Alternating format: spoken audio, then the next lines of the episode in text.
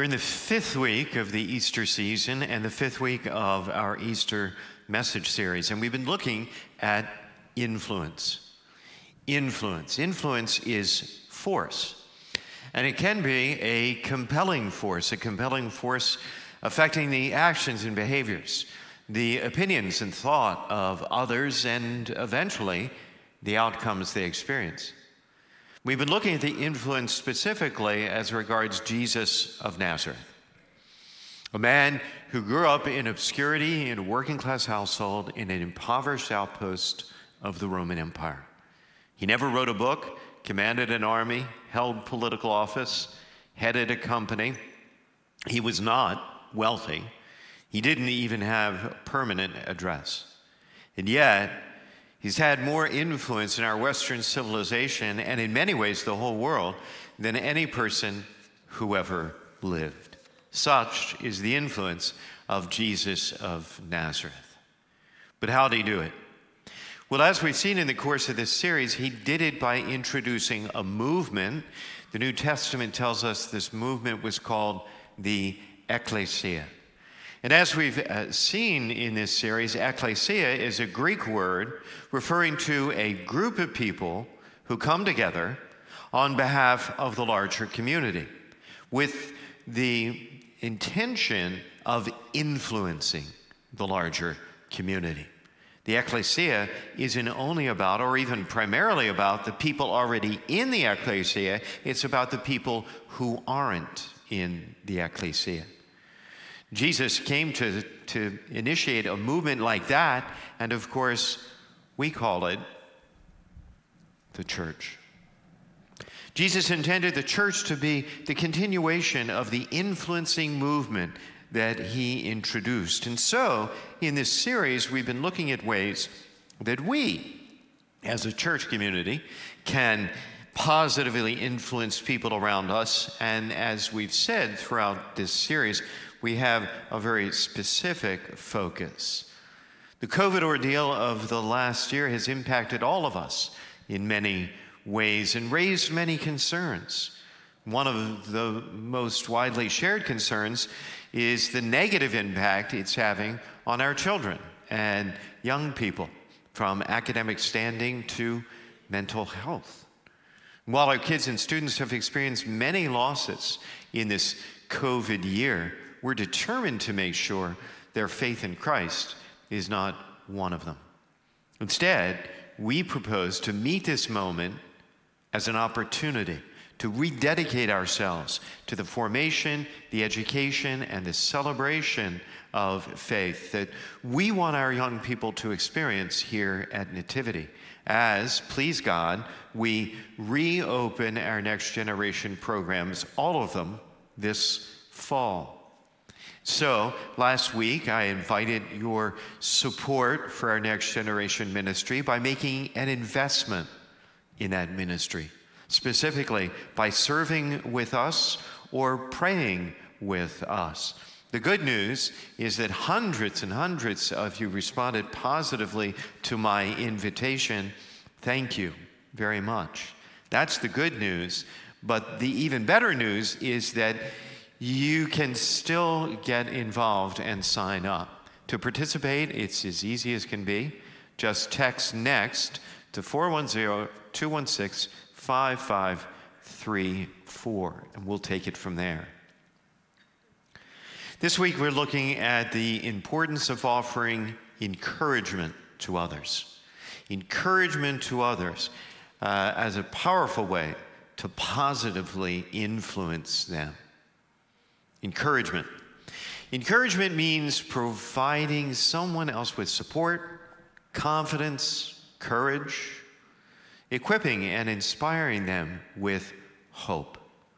You know, if you look back on the successes that you've had in life, you could probably point to someone or several someones who encouraged you, especially when that encouragement came at key moments or critical junctures. Maybe you doubted your abilities or questioned your motives or simply wanted to quit. And, and someone's encouragement or even a single word of encouragement made all the difference. For me, my mother was my earliest, biggest, and best encourager.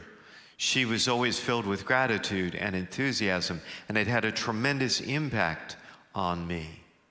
Later, in college here at Loyola, I was especially encouraged by a professor there, Dr. Sue Abramitis, who then and throughout my adult life, even now, has remained a source of encouragement, especially when it's come to our book projects in recent years. She's been a real cheerleader for me and my co author, Tom.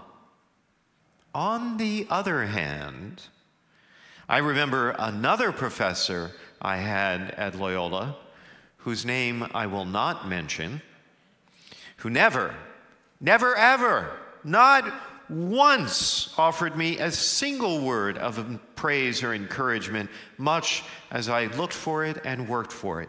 And here's the thing towards the end of my senior year, by chance, I happened to overhear this guy singing my praises to someone else. Not that I bear a grudge. We see the power and impact of encouragement throughout Scripture in many places.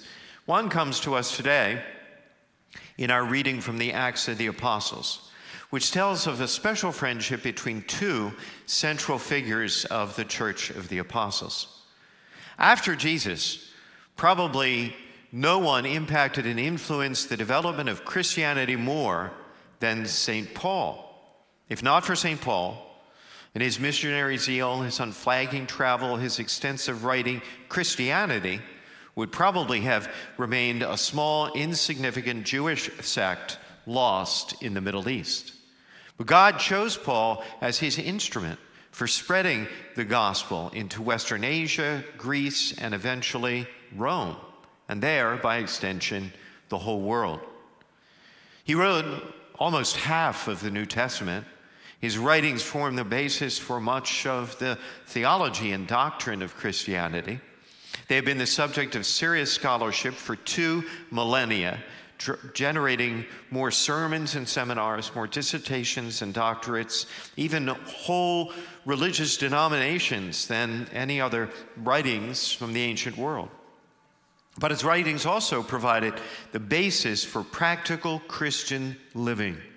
Paul was personally responsible for the conversion of thousands as he planted numerous churches in many places. But those early Christian communities struggled to get along with one another and practically live out their Christian faith. So Paul offered them counsel and direction, setting the foundation for precisely how to live the Christian life. But while Paul became the greatest promoter of Christianity and the church, initially, initially, he was the church's greatest enemy. Early on in his life, he persecuted followers of Jesus, viewing their behavior as dangerous deviation from Orthodox Judaism. Under his direction and effort, Christians were rounded up and imprisoned, sometimes even executed in an ongoing effort to wipe out Christianity. But his life changed one day while traveling on the road to Damascus on his way to arrest still more Christians and bring them back to Jerusalem for trial. The risen Jesus appeared to him and asked him a simple question Why do you persecute me? And through that encounter, Paul came to realize that God was calling him to promote the very movement that he was trying to destroy. And while it was God who called him to this next chapter in this new work, Paul still had one little problem in the form of the other disciples. When Paul arrived at Jerusalem, he tried to join the disciples, but they were afraid of him, not believing that he was a disciple. Peter and James and the other apostles, the entire church leadership, and much of the church itself were all congregated in Jerusalem at this point. Obviously, if the gospel was ever going to spread and the church grow, they very much needed someone in sales to get the word out to the rest of the world. And Paul believed he was just the man to do it. But the other disciples want nothing to do with him because of his previous persecution of them. And their position was perfectly understandable.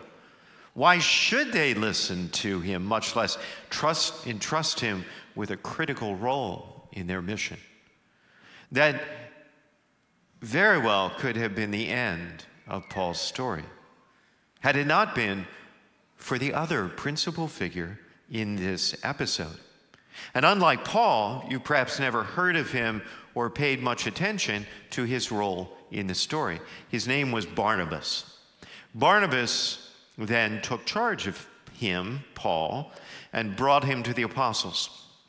And he reported to them how he had seen the Lord and that he had spoken to him, and how in Damascus he had spoken out boldly in the name of Jesus. The apostle Barnabas steps in. The name Barnabas, ironically, means son of encouragement. And clearly, he was full of encouragement. And as a result of Barnabas's in, encouragement, Paul is accepted by the early church leaders, at least eventually. With their approval, Paul gets to work, preaching and teaching far afield of Jerusalem, bringing God's word to the whole of the Roman Empire. Their approval and basically, fundamentally, Barnabas' encouragement unleashes Paul's natural passions and newfound purpose. Practically, the rest of the book of Acts of the Apostles is the book of the Apostle Paul's acts and activities. And what's the result of all his activity? The church grew. The church grew. The church grew basically because Barnabas stepped in as an encourager for Paul and helped him connect with the apostles. And as we go on to read, many, many more times would Barnabas serve in just this role as supporter, encourager, and coach to Paul. Without Paul, there would be no church, no New Testament as we know it. But without Barnabas, there would have been no Paul. Sometimes, oftentimes, the greatest impact that we can have on the world is not by what we actually do ourselves, but by who we influence and encourage to do good and great things. All of us have the capacity and probably plenty of opportunities when it comes to encouragement. Like Barnabas, we can have an impact far beyond ourselves when we choose to encourage others. And from Barnabas, we can learn key lessons on how to do it. I count five of them in this story. First, believe in others. Take your focus off yourself and look for someone, someone younger or less experienced or less confident or less clear than you are, and believe in them. Barnabas could encourage Paul because he had a generous spirit, which we learn about earlier in Acts. From what we know, Barnabas seemed to live the whole of his life on the lookout for ways to encourage everyone around him to succeed. What a great way to live your life, encouraging others. Encouraging others begins by being on the lookout for people to believe in. Two, express that belief in words and actions. We all need others who believe in us and say so. Back in college, it did me no good whatsoever that my professor had a high opinion of me because he never told me, because I never knew it. Barnabas spoke for Paul to the apostles in front of Paul. Recently, I was reminded of something I did in this regard that I didn't even realize at the time. Many years ago, we actually had a bulletin. Remember those church bulletins? Well, On the back of our bulletin, my name was always listed along with the address and telephone number of the church. Just my name, no one else's. That's the way they did it. But at some point, I decided to change that, and I added Tom's name too. Totally unbeknownst to me, Tom took that as a hugely encouraging sign that I believed in him and his potential. And I guess you could say things worked out pretty well from there. Three, emphasize strengths. Barnabas could emphasize the strengths of Paul because he had seen him preach in Damascus. Arguing Paul's case with the apostles, he impresses on them how potentially effective Paul would be in the early Christian movement precisely through his greatest strength preaching. Powerful form of encouragement is simply emphasizing someone's strength in front of them to someone else. Be especially on the lookout for opportunities to praise them in front of their friends and family. That can mean quite a lot. Number four, instill confidence in the face of failure. Barnabas stepped up to support Paul when he needed it most, precisely as he was being rejected by the other apostles. People need encouragement the most when they're most vulnerable when they've made a mistake, when they've fallen or failed. Let them know that you still have their back. Young people, especially, are absolutely going to make mistakes and bad choices and demonstrate a lack of judgment. That just goes with the territory. But you know what? We all do too, at least from time to time.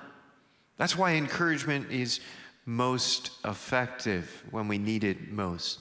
People who persevere through problems often have role models who have encouraged them to interpret their problems as opportunities to learn and grow. Besides, there is no success without setbacks and failures. Finally, five, encourage by expecting success. Barnabas anticipated that Paul would be a rock star when it came to spreading the faith, and he was right. We have to develop the very best view of what others are capable of achieving and then speak that into their lives. Speak success into their lives. So, who is one person? Just one person God perhaps is calling you to encourage this week. The first step is to name the person. Perhaps right now, in this very moment, the Holy Spirit is giving you the name of someone at work, at school, at, at home that needs encouragement, that needs your encouragement this week. Who is it? So many people are in desperate need of encouragement, and it might be your words, your action, your concern, your support that makes an impact on them and has an impact far beyond them. In that sense, your encouragement isn't just encouragement, it's a blessing.